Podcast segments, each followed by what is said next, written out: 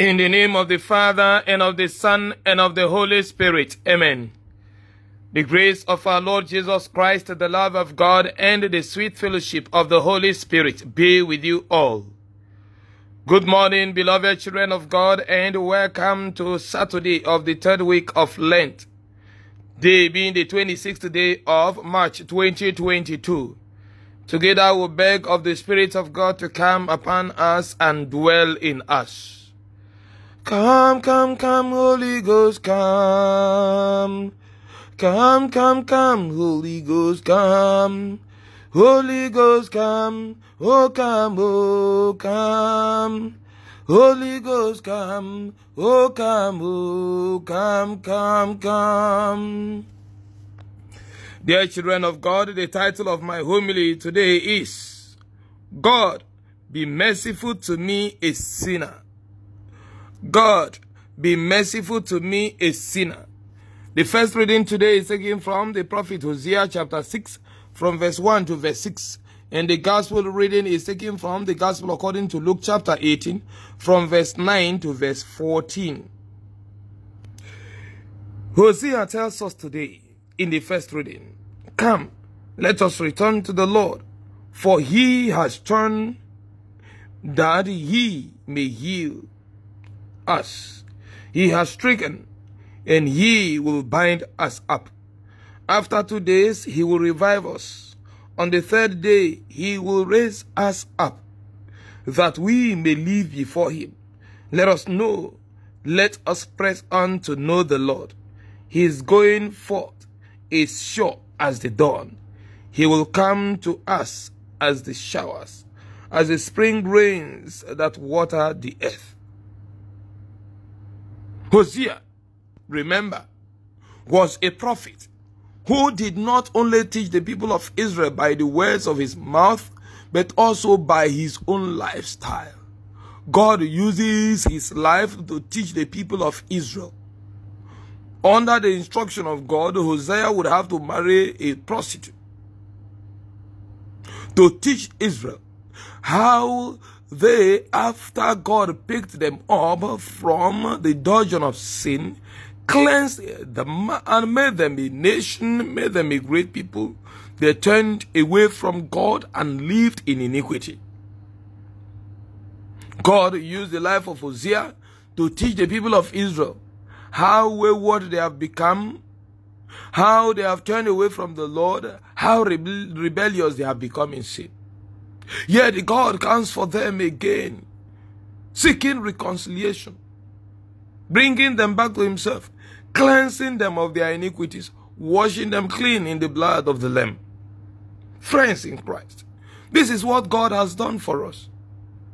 He has come that we may return to him, that we may find life, that we may be redeemed, that we may regain freedom out of condemnation, that we may be justified by grace. And how will this happen? Except we turn to the Lord. Except we come before him with broken hearts and not with torn garments. Except we come to him with total submission to his will rather than with sacrifices. And then we say, God, have mercy on me, for I am a sinner. Have mercy on us, we are sinners. We have done what we shouldn't do, and we have failed to do what we ought to do. We are here to seek your face, to seek your mercy, to seek your forgiveness. And he will come down. He will heal us. He will forgive our sins. He will heal our land. That is what the word of God tells us in the first book of Chronicles chapter seven, verse fourteen. And this is what Jesus is teaching us today in the gospel reading, telling us to avoid the temptation of self-righteousness. For the Bible tells us in Saint Paul's letter to the Romans chapter three, verse twenty-three, all have sinned and fallen short of the glory of God. And in the epistle of Saint John, he says, if we say you have no sin in you, you are making God a liar. And God is not a liar. We, every one of us, have sinned against God in one way or the other.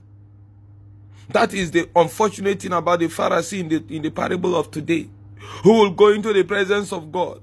And instead of praying and talking to God, he was busy recounting to himself in the presence of God his righteousness, his virtues, how much he has been involved in keeping the commandments of God. His interest was in the rituals and in the rites of religion. Rather, he failed to understand that God does not take interest, does not take pleasure, firstly, in the rituals, in the rites, in the externals of religion. God is more fundamentally interested in the state of our hearts. Yes, it may be true that these Pharisees, this Pharisee who stood and prayed thus with himself, this is how Jesus described it. He stood and prayed thus with himself. With himself because it was not a communion with God. It was not a communication with God. Prayer is supposed to be a moment of communion, a moment of communication with God, a moment of oneness and aloneness with God. But he was so alone with himself and communicating with himself rather than with God. Yes, it may be true. He might have been right that he had actually been paying his tithe. He has been fasting twice a week.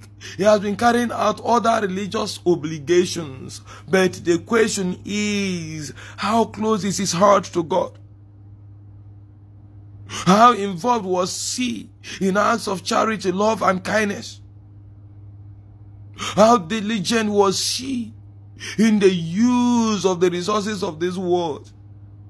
How devoted was she to the cause of God Almighty?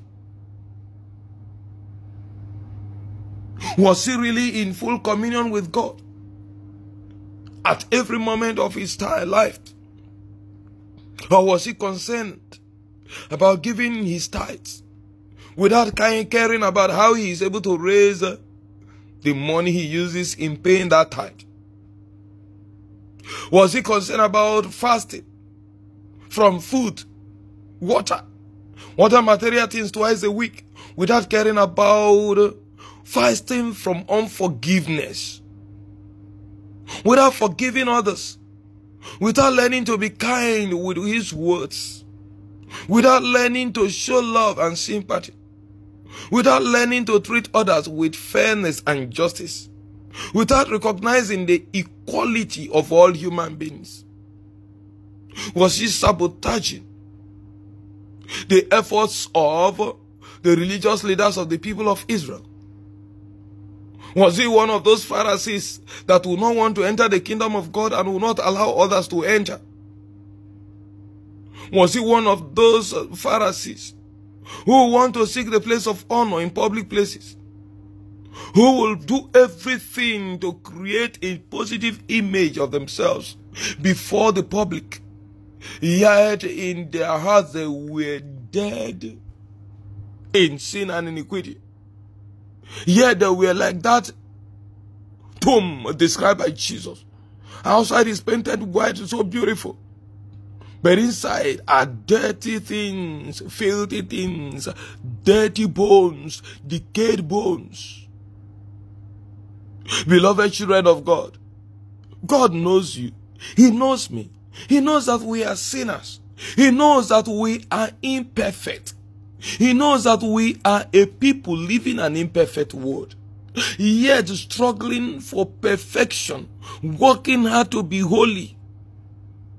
So why do we need to show ourselves to him as though we are holy and perfect, rather than submitting ourselves, asking for the aid of his most Holy Spirit and the gift of his grace to be able to attain holiness, righteousness, and purity? Why do we live as though it all depends on us to be holy?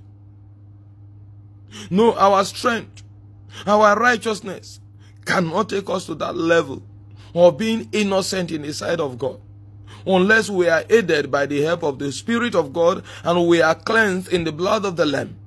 Let us therefore every day of our lives even in our struggle for perfection and holiness, be humble enough to admit our sins, to acknowledge our shortfalls, and to seek the mercy of God every moment of our lives. No matter how little the sin may be, let us be broken in our hearts, and let us be remorseful for our iniquities, even for the sins of our generation. Let us seek always the face of God. Let us always submit to the will of God. Let us always struggle every day to draw nearer to God. Even when you feel you have not committed any sin in a particular day, did you know that there were so many wonderful righteous sins God would have loved you to do that you failed to do? Did you know you might have fallen into sin by commission or omission? Be humble, and like this oh, tax collector, let us learn to say always, God, be merciful to me, a sinner. And God being merciful to us as sinners is to make us become his righteous people. So we pray today for that grace and strength to walk passionately towards attaining perfection and righteousness, even while acknowledging our sinfulness and asking for God's mercy through the same Christ our Lord. Amen. The Lord be with you. May Almighty God bless you, the Father and the Son and the Holy Spirit. Amen. Be assured of my prayers and my blessings always.